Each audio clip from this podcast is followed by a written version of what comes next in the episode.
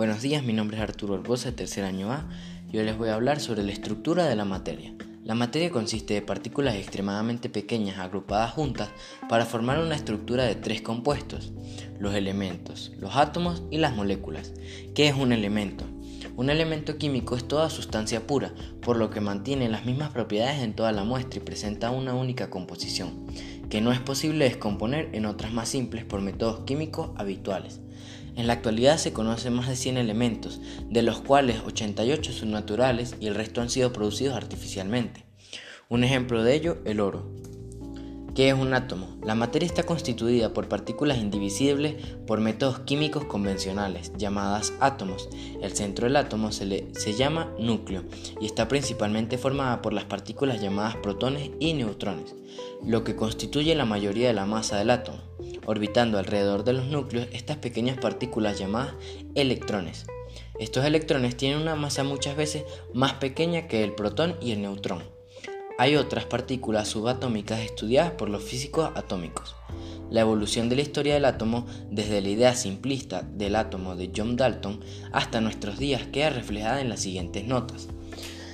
En el año 1897, perdón, JJ Thomson demostró la existencia de los electrones dentro de los átomos. Dedujo que el átomo debía ser una esfera de materia cargada positivamente, en cuyo interior estaban incrustados los electrones. En 1911, E. Rutherford y Rutherford demostró que los átomos no eran macizos, sino que estaban vacíos en su mayor parte. En su centro, el núcleo, residían los protones partículas con carga idéntica a los electrones, pero positivas. Pensó que los electrones, en un número igual a los protones, debían girar alrededor del núcleo en órbitas circulares. En 1913, N. Born propuso un nuevo modelo atómico en el que los electrones giraban alrededor del núcleo en unos niveles bien definidos, donde dichos niveles solo podían albergar un número limitado de electrones.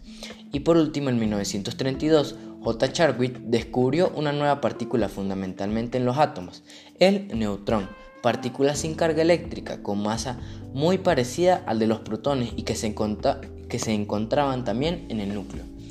Por último, ¿qué es la molécula? Las moléculas pueden definirse como la parte más pequeña de un compuesto, que mantiene sus propiedades químicas.